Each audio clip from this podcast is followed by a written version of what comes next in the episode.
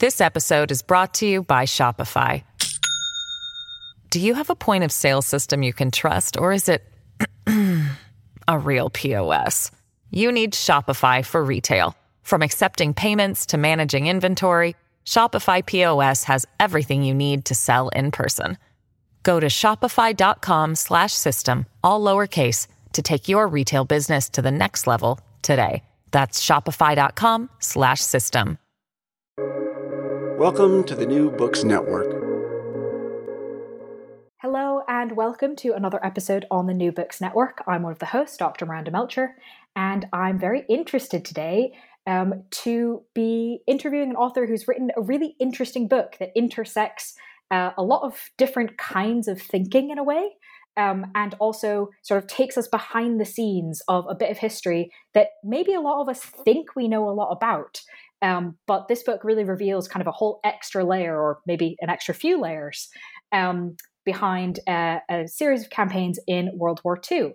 So I'm very pleased to welcome David Dworak to the podcast to talk about his book titled War of Supply World War II Allied Logistics in the Mediterranean, published by University Press of Kentucky in this wonderful year of 2022. David, thank you so much for being on the podcast um, to talk about your book. Well, thank you, Miranda. It's a, it's a pleasure to be here with you today. Could you start off by introducing yourself and explain why you decided to write this book? Sure. Uh, my name is Dave Dworak. Uh, I've got a little bit of an interesting background. So, uh, uh Army officer in the United States Army for 30 years, career logistician. I started off as a quartermaster officer, and then uh, once I progressed along, we, we in the Army turned into what we call multifunctional logisticians. We are working with not just supply, but other elements of logistics such as ordnance and, and transportation. And uh, so I did that for, for quite a few number of years. And uh, toward the end of my career, I came up to the Army War College where I became a, one of our faculty here on, on staff. And as, as, uh, as part of that, uh, I became a historian as well too, uh, got a doctorate in history. And so I have this convergence of, of interests of military history, of, of uh, logistics, of strategy. Uh, I've taught classes in operational planning and campaigning and operational art. And one of the things that I noticed, and, and, it was really discouraging, is when you look at the, the literature out there, there's really a tremendous lack of quality literature that deals with supporting military operations. So we, we have an adage. Uh, Omar Bradley is often attributed to this, although I can never find the exact citation for it. But you know, something that we talk here at the War College, and I've heard it throughout my career, is that amateurs talk about strategy while professionals talk about logistics. But when you when you look at the literature, that really doesn't seem to follow through because there's very few books on it. And even here uh, at, at teaching at the War College, I found that even with our, our within our curriculum, logistics is very uh, slightly dealt with. There isn't a lot to it. So it comes down to this, this was, I think, a, an area of opportunity that we had uh, to not only look at, uh, lit, you know, what could we do for uh, you know, adding to the body of knowledge on logistics, but also taking a look at a campaign that really hasn't been covered in detail, and that's of the Mediterranean during the Second World War. So, you know, it, I think it uh, was a personal interest plus uh, an opportunity I saw in, in, the career field, adding on to what we were doing here at the college, and that's kind of what drove me toward this topic. That makes a lot of sense, um, and it does seem like first that is a phrase I think a lot of us um, in and around military research have heard a lot, um, talking about logistics, and yet and, and the questions that you ask in the beginning of the book are really fundamental and apply in pretty much any battlefield situation and yet are not talked about right? So you talk about in the book quote how did combatants arrive on the battlefield? How did they get the fuel munitions food repair parts clothing water and equipment needed to engage in great power conflict? Um, in a lot of ways those are sort of obvious questions. And it is odd that there is so little literature that kind of investigates that. So i, I think that that um, framing is a really important contribution. Um, and I wanted to ask a little bit more kind of about the choice of campaign, right? This focuses on the Mediterranean and World War II. Um, what made you decide, kind of looking at the gaps in the literature around logistics, that World War II, particularly, and this campaign within that was going to be your focus? Yeah, I think it started in 2006. So uh, uh, I was on a, a uh, military staff ride and we went to Sicily. So as part of the, the Sicilian staff ride, you know, we were looking at the campaign in the Mediterranean and how it developed. And, and, I really developed a true appreciation for uh, an element of World War II that very few people, uh, it, they kind of either write it off or they just don't pay a whole lot of attention to it. They really, you know, just Google uh, World War II and you'll get plenty in the Pacific. You get plenty uh, in Northwest Europe, very little in the Mediterranean. But when you think about it, this is what I realized walking over the beaches of uh, of Sicily and, and driving through the, the island, is that this is the context for the, the whole European theater begins here in the Mediterranean. And it's, you know, it's in late late 42 when things develop D-Day, of course, isn't you know until later in the war, 18 months later. But when we look at Northwest Europe and, and D-Day and the invasion of France, all all of the lessons that are learned, the context for it, uh, the formations that are coming over the beaches for the Allies, all have their birth in the Mediterranean. Uh, as well as you look at the leadership. So look at Eisenhower, uh, Montgomery, Patton, you know, all, all, the famous captains that we talked about of, of war that come out of that, that theater uh, fighting in, in France you know, they uh, largely got their, their battlefield experience there in the Mediterranean. So to understand the, the fight in Europe and, and the European theater, you really have to understand the Mediterranean and how the Mediterranean gave birth to a, an approach to fighting that was really new for the Allies, especially the Americans. But I, I would argue that many of the combatants, both on the Axis and the Allied side, were, were largely new to this type of warfare. So it's all about learning, setting conditions, and this is what uh, allows us to actually execute D-Day in the way that we did, you know, 18 months later. Uh, the other aspect of it, why I chose the Mediterranean, is it's all entirely relatable to today's operations. So you think about what's been going on for the last 20 years with the war on terror, and you look at uh, especially the U.S. Army, but I think all, all the commands have been deploying over. We're going into an established theater. We have a very good port structure. Uh, there's forces there to receive you when you get there. So the, a lot of the hard work has already been done. You don't really have to think about it much. But what was happening in, in North Africa, though, in 1942 is entirely different. And it's a, a scene that could be very well played out today, where you have a short amount of planning time. You have to take a, a combined and joint force. By combined, I mean multinational, joint, of course, of all our different services air, sea, and land. Of course, now includes space and cyber and all of that.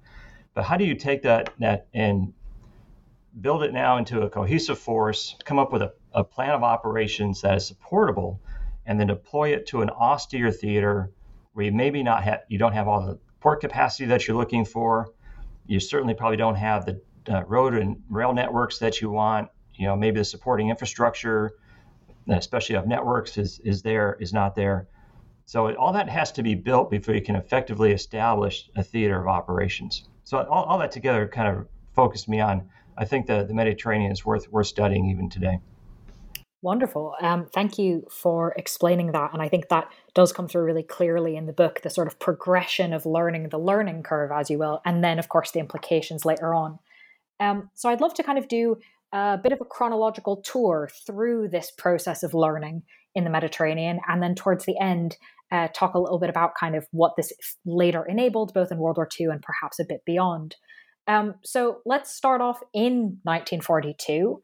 Um, you've given us a kind of brief idea of what the problem was to be solved, right? A lot of different um, types of forces from different countries, all trying to sort of coordinate and do the same thing. Um, but can you kind of flesh that out a little bit more? Why was um, the situation in North Africa around support in particular kind of such a struggle, um, not just for the Allies, but for um, the Axis as well in 1942? Sure. Yeah, I think both sides are uh, dealing with essentially the same problem, which is really, really interesting to see then how they uh, deal with it. So uh, neither side knew the Axis, well, it was especially Germany uh, Germany uh, was not planning on fighting in North Africa. You know, Mussolini goes in, uh, doesn't even tell Hitler that he's he's going into it. It's only after the Italians get in trouble that the Germans have to come in and bail him out. But now you're talking about so here's a uh, a campaign uh, theater, if you will, that neither side has really been planning on for any length of time. The Americans, of course, the British have been in there for quite a while in Egypt. That's all part of the empire. For the Americans, it's a brand new theater. Expeditionary logistics or support is is new to the Americans as well too, uh, and it's to the Germans uh, as well. So as, as the Germans uh, flow, flow uh, Rommel and uh, his divisions into North Africa to assist the, the Italian effort, uh, we have now is really interesting contract in, in a single problem uh, problem faced by both adversaries. So for the Germans, I think we take a look at them first. So Germany is largely a continental power when you look at their history. Uh, very strong, tremendous number of resources, large numbers of personnel. Don't have a lot of uh, access to seaports. You know that's all part of the challenge they have. But you look at how they they fight, uh, and this goes back to Jomini a little bit. They often have interior lines of communication, and they have great reliance on their rail network uh, to move their forces and their sustainment around. And that by relying on their rail network, they also rely heavily on their civilians. So you don't have a lot of military infrastructure or doctrine that has to have been built uh, before the Second World War for Germany to support these type of, you know, uh, long distance operations away away from your, your home base. Uh, still, again, additionally, much of the German army during the Second World War is still horse drawn. Now, a lot of that will be left behind. They're going to take a lot of mechanized forces to Germany, but the overall force structure is still such that you know you don't have a lot to, to work with, especially on the doctrine side. So, so and for Germany, uh, the other aspect of this is Africa is a bit of a sideshow. It's uh, it's Rommel's mission when he's down there is essentially not to lose. We're just trying to keep the Italians out of trouble and not create a, a bigger nightmare than it is. But Rommel being the, the kind of character that he is, the and when you, th- you just think of the term Rommel, what comes to your mind? Is someone who's very aggressive, who's bold, who's out there in front. Certainly, that's the reputation he, he rightfully earned during the First World War as a division commander. But, but he's uh, not the kind of guy to go on the defense and just uh, sit back and see what comes. So he takes the the offense and he's very aggressive, and he begins seeing victories, uh, which is uh, helpful for Hitler because Hitler at the same time on the Eastern Front has not seen much success. In fact, it's going the other way. So Hitler is in, in uh, the German high command is encouraging Rommel to do whatever he can. Hitler needs the the good news uh, there at home to keep popular will up. But we end up with the Germans. There is an interesting situation where there's a mismatch or a mismatch between the ends, ways, and means of the of the German strategy when it comes to North Africa.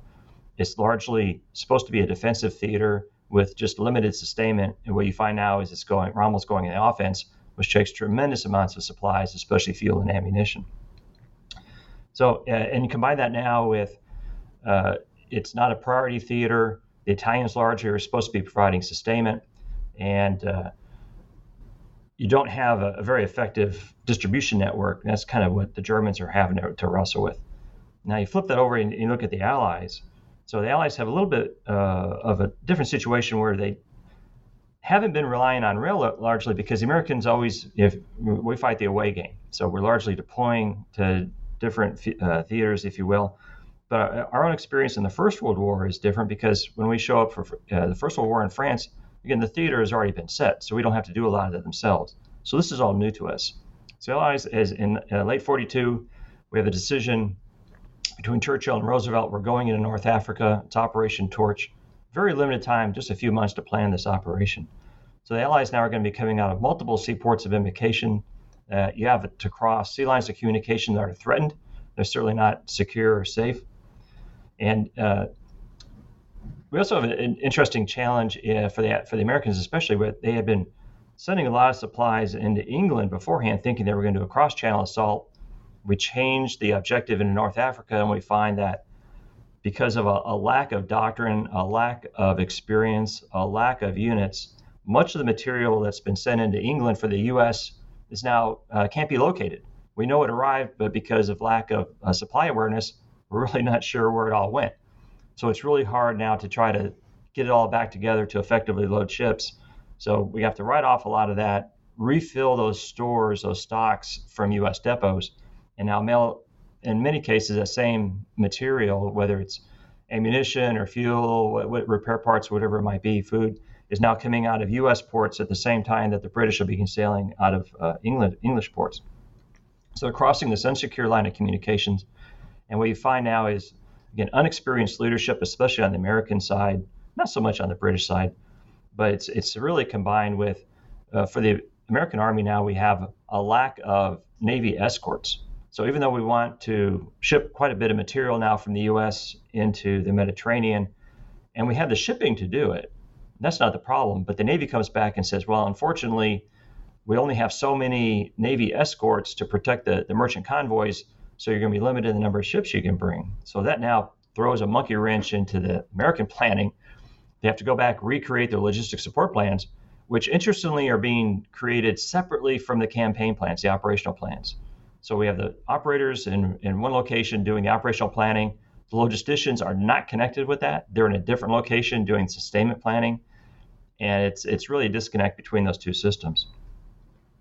So it's uh, this combination of uh, lack of strategic resources, uh, lack of shipping now that's going to impact and, and really drive what can be sent to the Mediterranean as they embark on this uh, this invasion. That's rather a lot of different disconnects. so yeah, I can yeah, definitely. So. Yeah, so that's definitely makes it clear kind of why this is such a challenge on so many different levels, um, just kind of as a starting point. Um, and you then kind of bring this forward because uh, obviously just because it was challenging they, they they managed to get some amount of supply and people and coordination sorted um, enough that there were then some key operations that you take us through in the book um, and i'd kind of like to start with the first one operation torch um, what were kind of in this very first attempt of kind of coordinating to do something um, in this situation what were some of the key problems and sort of areas for improvement that were identified uh, from this operation? Yeah, you know, perhaps one, one of the biggest areas of learning uh, that happened, especially for the Americans, is the importance of logistic support and the role that it plays in the overall campaign, and and how you, as I mentioned just a second ago, how you incorporate and synchronize your planning efforts and the time that it takes for that.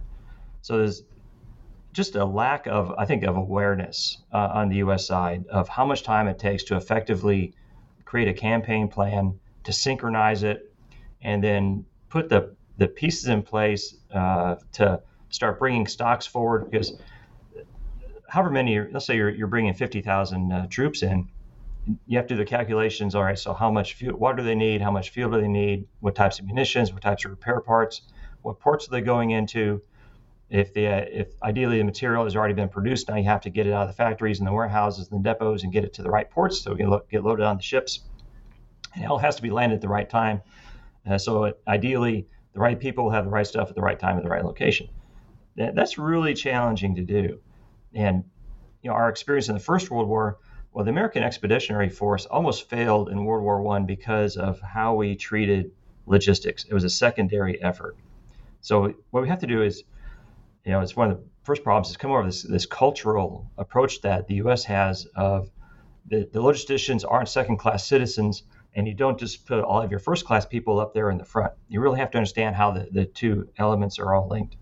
So it's understanding what that role is, uh, combined with now the U.S. has has never really been in charge of establishing a, a large theater of combat in, a, in a remote, remote location in a, a joint and combined nature. So this is we don't have a lot of doctrine uh, that uh, deals with the beginning of the war.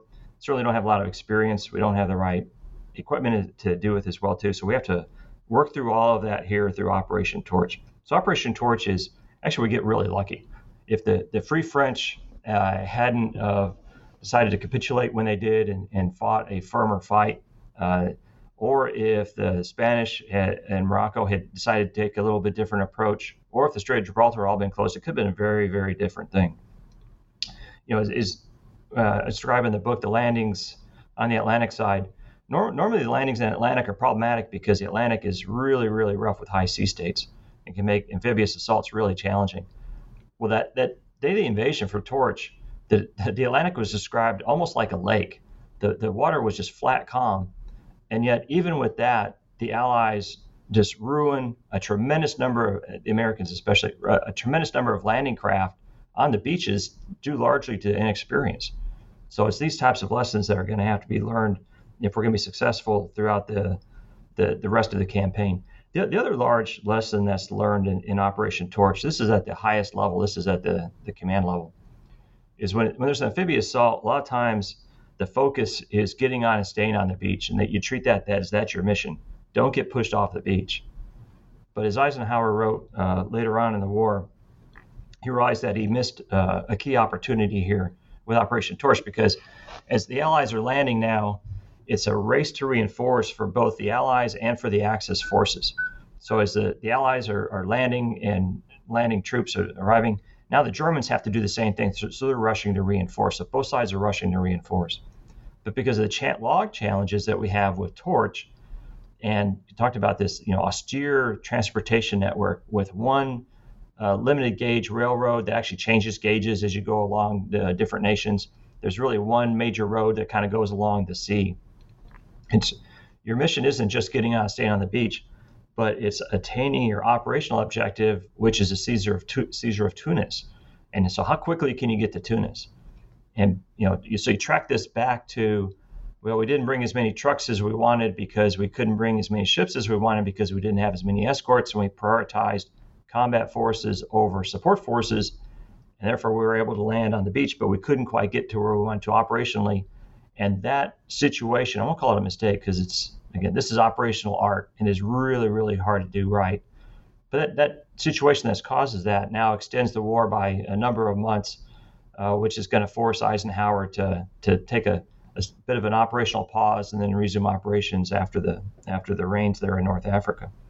So those are some of the challenges. And again, many, many. Uh, the good news is the Allies realize they have opportunities for improvement, and then they'll begin capitalizing on that uh, very quickly for the next operation. Perfect. Tell us about that. How did they improve in the next operations? Yeah, so as, as begin looking forward, it gets, it gets a bit of a challenge. So we begin planning for Operation Husky, which is the assault into Sicily while Torch is still wrapping up, so it's still ongoing. So it isn't like you could disengage North Africa, have a have a big conference, and say, "What did we learn?" Make your adjustments, and then get ready to go into Sicily. It's a, it's a little bit of a parallel effort here. So it's amazing that there's as many improvements as there are, and it's not just there at the operational in the theater, but it's uh, back all the way at the industrial level as well. So probably the you know, within the theater, uh, they start looking at how do you embark forces, because we realized that you just you're not going to embark forces for Sicily from England and from USA uh, again, so we're going to have to embark them from uh, North Africa. So as they begin uh, building up the theater of operations in North Africa, we have what we call base sections, and we've uh, figured out that we really can't operate independently. We need a higher level organization at, at, the theater level that can watch over all the execution of what happens in the rear area, what we call the combat zone. So essentially, we divide the, the theater of operations into two areas: the forward areas, the combat zone, and I'm sorry, the rear areas, the communication zone. So it's the, it's the communication zone, the COMZ, that is the biggest room for opportunity because a lot of our doctrine deals with the forward area, not so much the rear area. So we, we make some doctrinal changes, we make organizational changes, we now have the services to supply, which comes into being. Uh, Major General Tom Larkin, who's a tremendous individual, he's one of the heroes this this uh, this effort, is going to be the SOS commander overseeing these different base sections, which are operating regionally. And now, the through that effort, we have the Allied Force headquarters, of which Eisenhower is the theater commander. They'll do the overall planning and the prioritization, and then sustainment planning and execution will be left up to the SOS.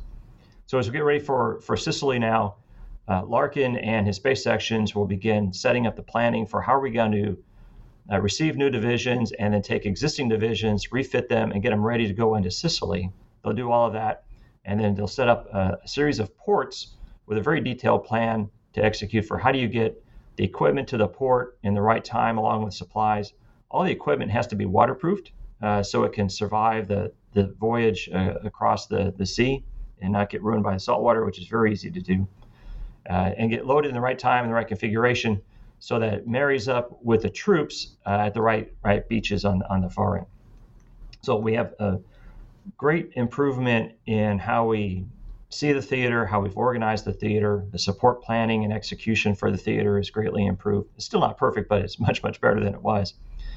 Uh, combined with, uh, and at the industrial uh, side, we've now have a number of improvements of equipment as well too. So new equipment is showing up on the combat uh, side. Things like bazookas are coming along, uh, which are very helpful. Uh, you don't get a lot of training on it, but you know GIs are pretty, you know, agile. They'll they'll figure it out once they get their hands on it. Uh, the other piece of equipment that comes into play, and it's really helpful. A couple of them is on the landing side. So we have landing ship tanks, which are LSTs, which are great uh, vehicles, you know, ships that help carry uh, armored vehicles, tremendous numbers of people and things, and get them across uh, for amphibious landings. And that's on the larger side. And on the smaller side, we have what we call ducks, DUKWs. Uh, you'll still still see these today. They're amphibious vehicles, so they're uh, wheeled vehicles that can handle two and a half tons, but they can also have a propeller on them, so you can load load them at sea. They're not great uh, at, at going a long distance, but they can certainly do short distance. So you can have this system where you don't have to have piers and quays lined up. You can do logistics over the shore with these things. So you load them up with uh, supplies or with troops, drive them up on the shore. Uh, they engage the wheels. They can drive over the beach, and then make make their deposits. Uh, so it's all new equipment. It's new doctrine. It's new organizations. So Sicily ends up being an Operation Husky, uh, much much improved over Torch. The, the other organizational change that was really key for for Sicily, and we continued going forward, and it's going to play a major role in Normandy, is the special beach brigades. Uh, these are the engineer brigades uh, and regiments that are really multifunctional. They're not just engineers, but they have supply, they have medics, they have signal. Now there's transportation elements in there. So we've, whereas before we really didn't care about the beaches at Torch, now we really, really care about the beaches.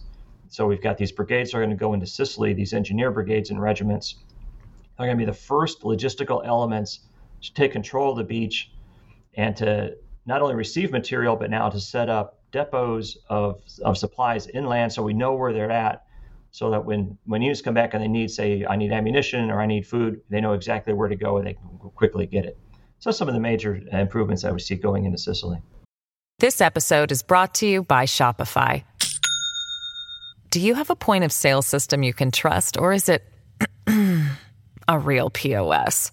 You need Shopify for retail. From accepting payments to managing inventory, Shopify POS has everything you need to sell in person. Go to shopify.com/system all lowercase to take your retail business to the next level today. That's shopify.com slash system. Those are some pretty significant improvements, um, especially because, as you said, this was all planned while other things were going on, um, and so it's not like there was a lot of time or space to kind of do a full sit down and analysis and then come up with a whole new plan. A lot of this was constructed um, very last minute, very ad hoc, and yet, as you've just detailed, like a massive number of changes. Um, but I was curious about one thing that didn't really seem to change. Um, you talked about changes in organization and doctrine and um, kind of the empowerment of different roles that previously had not been the creation um, of sort of who was in charge of different things. And yet, one thing that seems consistent throughout the operations in the book, including the two that you've mentioned so far, is difficulties coordinating between uh, army and naval commands. Um, which, given the importance, um, just, as you've just mentioned, for example, of amphibious vehicles, right, a vehicle that can do both, um, why was coordination between these two commands such a kind of sustained challenge throughout these operations, even as many other things are changing a lot and improving? That's a great question. Uh, I would offer it, it, was a challenge not only in the 1940s, it's a challenge even today. So it, it's it's one of these enduring cha- uh, insights that I think the Mediterranean uh, gives us, World War II in general, is when you have this these types of commands that are multifunctional or, or multinational and joint in nature, you, you really have to think deliberately about how you're going to synchronize your efforts. You just can't show up to the party because everybody's going to have their, their own culture. Certainly, the Army has its culture in the 1940s, the Navy has its culture. When you think of the Navy, it's used to its uh, approach to sustainment is it's self-reliant. It will go to ports, uh, generally that are safe. It'll take on supplies that are needed, and then they'll often do uh, replenishment and see if they have to. So they're really not relying on anybody. Uh, but the, the Army is relying, of course, when you're expeditionary, on, on everything. So so how do you now get the Navy and the Army of the same mindset. So it's not just taking care of the Navy, but it's taking care of the Army as well too, and uh, taking care of the Army Air Force. So the the Air Corps is there, and it's got a tremendous number of, of requirements as well too.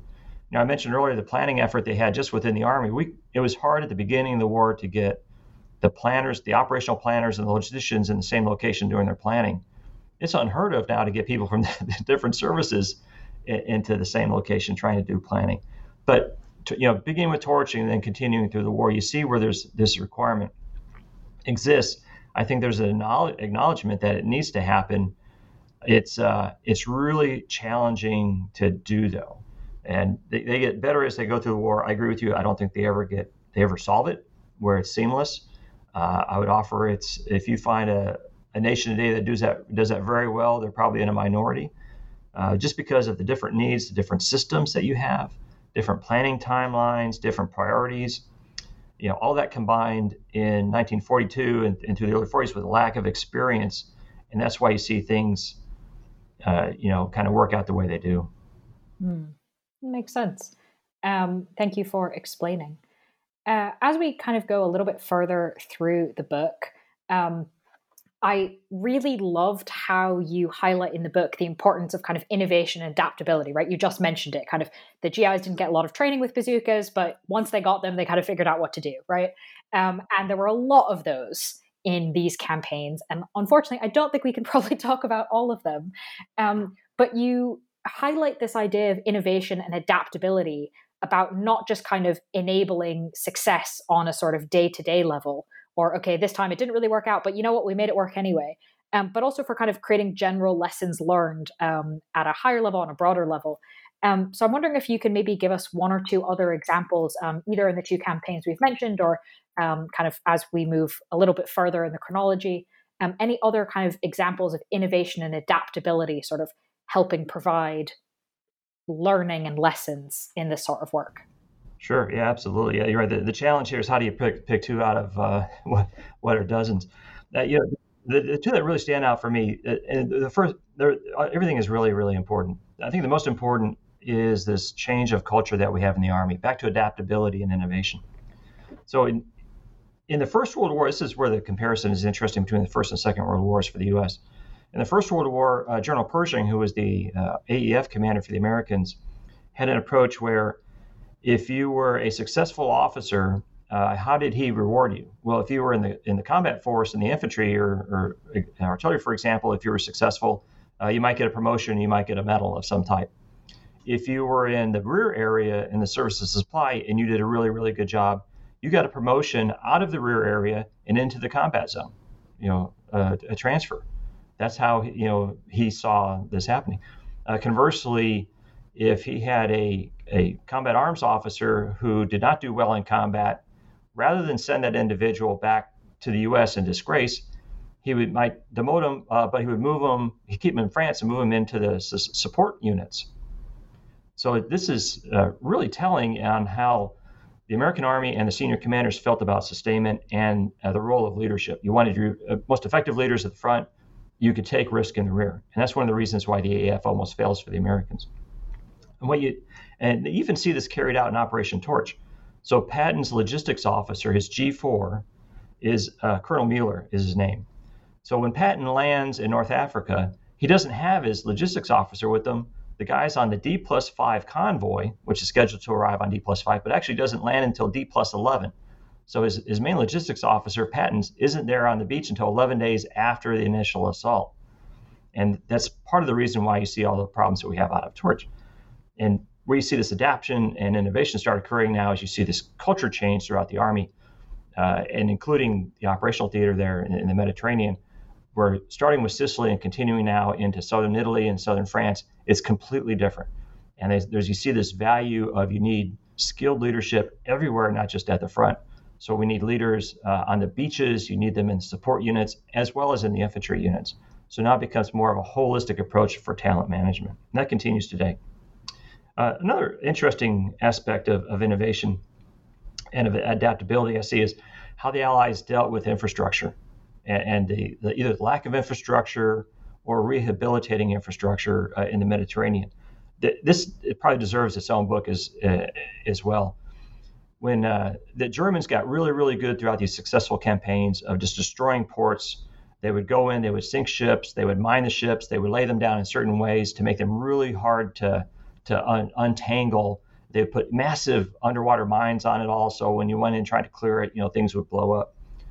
Uh, so that that would really limit your port usage. But uh, the Navy, in fact, for the Allies, the Navy and the Army got really, really good with engineers and Seabees and different elements to go in and start clearing these ports and putting the rail back together and it's an amazing story on both sides. Of one side just trying to destroy the infrastructure, the other one trying to restore it as quickly as possible. And there's some some amazing pictures that are out there of, of showing some of the ports. Uh, one, one of the, the, scenes I came across was they came across a ship and they decided that rather than trying to recover it in the port, uh, I think it was at Naples, they uh, turned it into a pier instead. So they kind of leveraged it for, for their own use. But that, that in itself uh, en- enables not only just to get back to the logistical effort, but the quicker you can get the port in into play, you can increase its throughput. Now you, you're talking about added opportunities and capabilities for the combat commanders, and you're taking care of the local uh, uh, population as well too, because a lot of places we don't you know talk about there's there's need for food and water and hygiene and all of that. And if you can keep the populace happy, you can focus more of your attention on the combat operations. So it's just a couple of the highlights I think that the, the Allies do especially well at in the Mediterranean. I'm glad you mentioned the uh, use of kind of creating the makeshift pier in Naples, because um, that is an incredibly evocative sort of snapshot image of this sort of innovation. Um, that was really quite incredible. Uh, I, I, don't remember exactly off the top of my head the statistic, but it was you mentioned one of the towns they went in was something like there were I think 19 piers or something. By the time the Allies got there, like 17 of them had been completely blown up, um, and yet they were able to get things up and running again within a shockingly short amount of time. Um, yeah, and so that's a great example of innovation. Yeah, it's not just getting the the, the port back in into into uh, play, but what we often find is whatever the capacity of the port was at the beginning of the war or, or right before the war, the Allies are able to improve on it um, by, by several fold. So you get much, much more capacity out of it, even than what you had during peacetime. Um, what then kind of was the impact, right? You talked at the beginning about kind of how these lessons ended up being really helpful for things, for example, like D Day landings in Normandy. Um, and there's some kind of obvious ways I think that listeners will understand what those probably were from what you've already talked about. Um, but I want to pick up on something you mentioned earlier in the interview about the impact on the leadership um, and how key figures, uh, Eisenhower, Montgomery, etc., um, kind of also were learning things from what was going on in the Mediterranean. And you talk about in the book kind of we that we get to a point in 1944 where some of the senior Allied um, commanders and officers have had this experience in the Mediterranean, but some have obviously not. Um, kind of what happens with that? How does that sort of play out um, in terms of the sort of immediate impact on the war? Yeah, the uh, and this is one of the reasons why we uh, and I'm just not the only one out there. There's a number of people out there. Douglas Porch is another one uh, author who's really argued this strenuously. Is that this is a the, the crucible for learning, and it's learning at all levels. But what's really important, I think, uh, most important is you take a look at the leadership, like you mentioned. So from Eisenhower on down, uh, it's uh, as part of the, the book I, I, was looking at. Well, who who served in the Mediterranean, and then who was serving uh, in Northwest Europe? And it's an amazing number of not just Army officers, but Navy as well too, and our Army Air Force, Air, Air Corps, uh, that have this Mediterranean experience. So you take people like Eisenhower, his chief of st- staff, uh, Lieutenant General Smith, Bedell Smith, you know, all uh, the chief logistician for uh, the, the, the English uh, Sir, Sir Hughes is General Hughes is the ally or the sorry, the British uh, support officer coordinating things at Allied Force headquarters. Uh, a lot of those uh, people all move in into Northwest Europe for the planning up at SHAEF, and now what they do is they're bringing all that experience with them. So it's and there's if you read some of the firsthand reports, they talk a little bit about the planning effort of SHAEF and how different it was uh, pre-arrival of Eisenhower and his staff and post-arrival of Eisenhower and staff. And say it's, it's after they these seasoned veterans get there, it really is now a much more uh, focused and deliberate planning effort than, than it was previously, even though it's been going on for quite some time. You know, look at the, the some of the Army commanders too, as well too. You know, we have uh, Omar Bradley who's there. You have uh, General Field Marshal Montgomery who's there, uh, all with tremendous experience that they're bringing up with them. On the support side, it carries through as well too. And we see this uh, when you compare the two senior logistics commanders uh, they're going to be working in in Europe. So we have John C. H. Lee, Lieutenant General Lee, who's the uh, serves as supply commander who's working under Eisenhower now for the European Theater of Operations. Uh, Lee is a bit of a controversial figure. Uh, he calls himself uh, by his initials uh, uh, Jesus Christ himself. Sometimes people refer to him, but Uh, his, some of his superiors like him, but uh, not so much some of his peers or some of his subordinates. Uh, but even though Lee makes a, a effort to go down to the Mediterranean and see what's happening and take some of those lessons back to him, he doesn't have the same experience, and his staff doesn't have the same experience that Tom Larkin does coming up from the Mediterranean. And so as uh, D-Day kicks off, we have these two lines of communication that are going to be extending down from the port, uh, down and up from the ports. So from the Normandy ports, you have John Lee and his services to supply, and from the French southern uh, French ports of Marseille and Toulon, you have uh, Tom Larkin coming up with the southern line of communication. And it's really interesting to compare these two efforts because what we find is, as late as uh, I think it's January of 1945, the supply situation in France had gotten to the point where it was really problematic. And from the, the U.S. Services Supply, Lieutenant General Somervell, who's the commanding general of the SOS, flies over from Washington to France to see what the heck's going on. You know, why is this situation so challenging? And what he finds is there's just problems with sources of ammunition. They have an ineffective personnel replacement system. They're just not on the northern line of communication, not doing uh, what they should. And, and we've seen in the Mediterranean, we kind of know how things ought to be operating. So one of the, and you're just not seeing that same level of challenge coming up from the southern line of communication, even though they're experiencing, you know, much of the same combat and the distances are, are as greater and greater as what's in north northwest France. So you have one cell line of communication is doing uh, pretty well, uh, northern line of communication not so well. And so what Somervell recommends to Eisenhower is he combines the two staffs, and that's going to happen uh, shortly after that. And so once you get Tom Larkin and his staff now uh, a little bit co-located more than they were uh, with Lee's staff, with this combining of the two lines of communication, you see a lot of these logistics challenges are going to be uh, resolved and I think that tells uh, a lot as far as the experience levels. It's not just, you know, uh, writing about it and say, saying the insights, there is a certain quality to uh, you know, going through that experience and being able to share it with you know, your staffs and your subordinates. Yeah, I think that demonstrates it really clearly. Um, the Southern Line does have a much greater distance to deal with, um, and it improves when they're combined. So that's a pretty clear case and really quite interesting.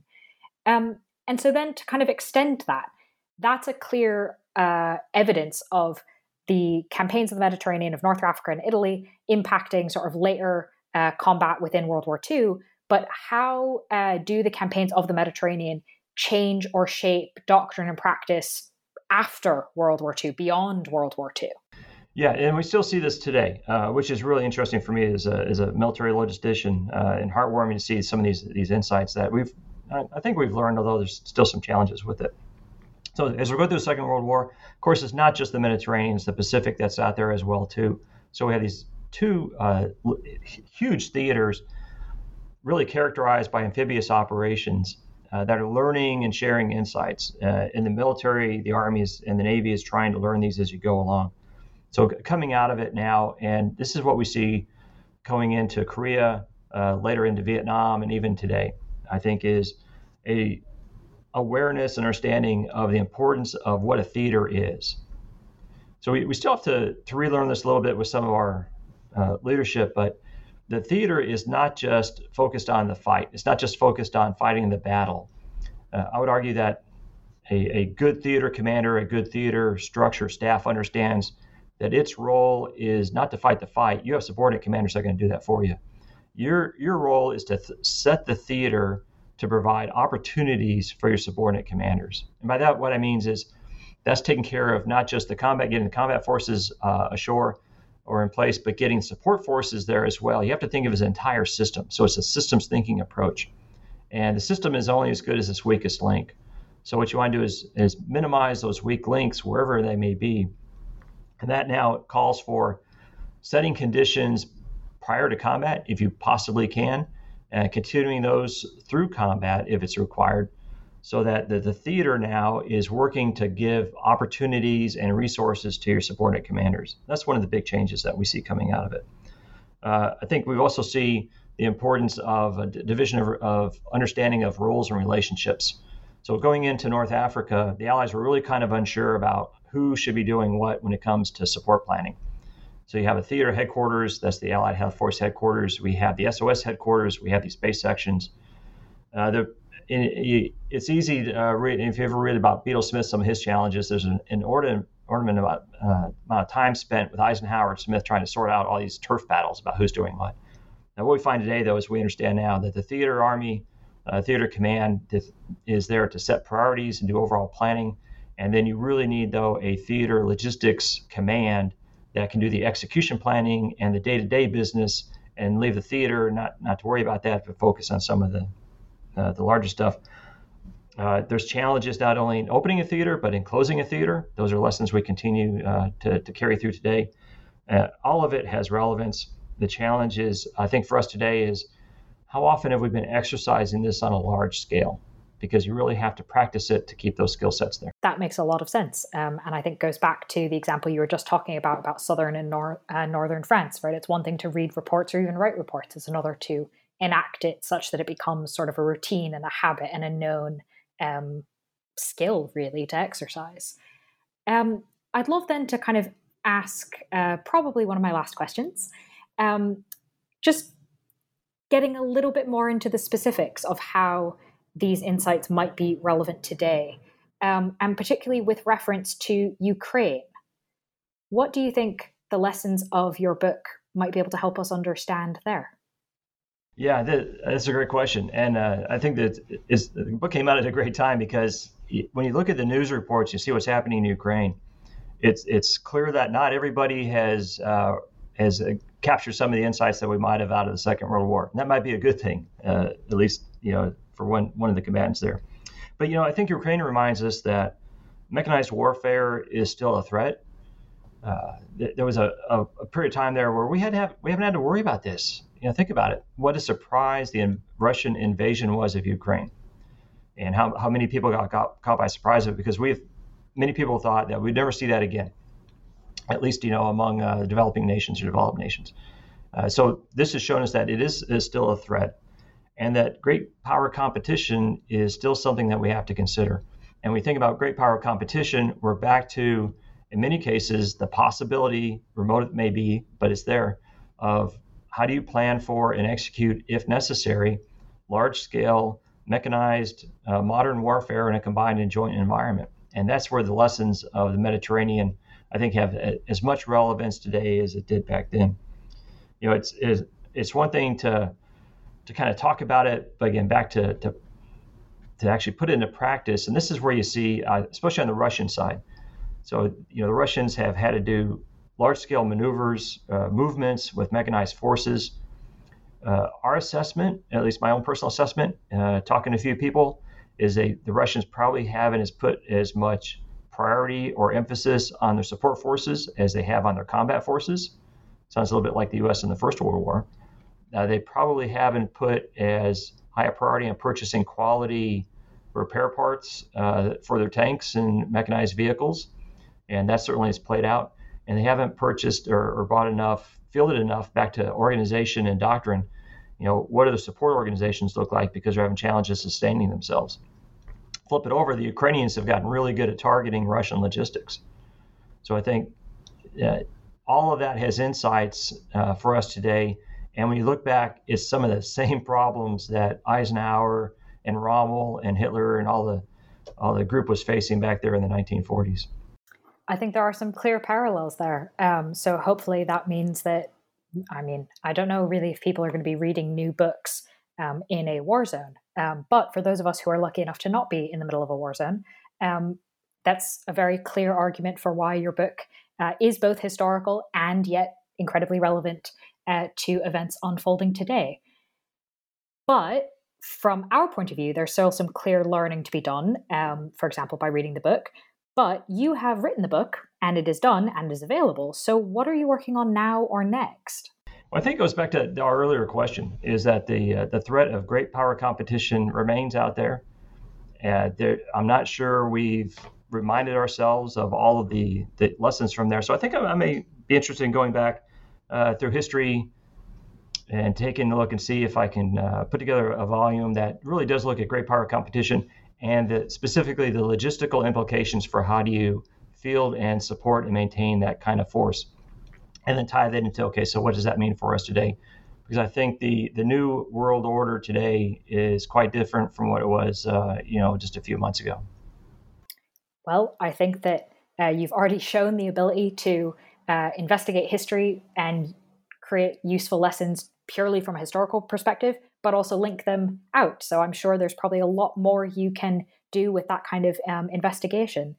Uh, but while you are off exploring that, listeners can read the book that we've been discussing, which again is titled War of Supply World War II Allied Logistics in the Mediterranean, published by University Press of Kentucky, uh, 2022. Um, Dr. Dave Dworak, thank you so much for being on the podcast. No, thank you very much.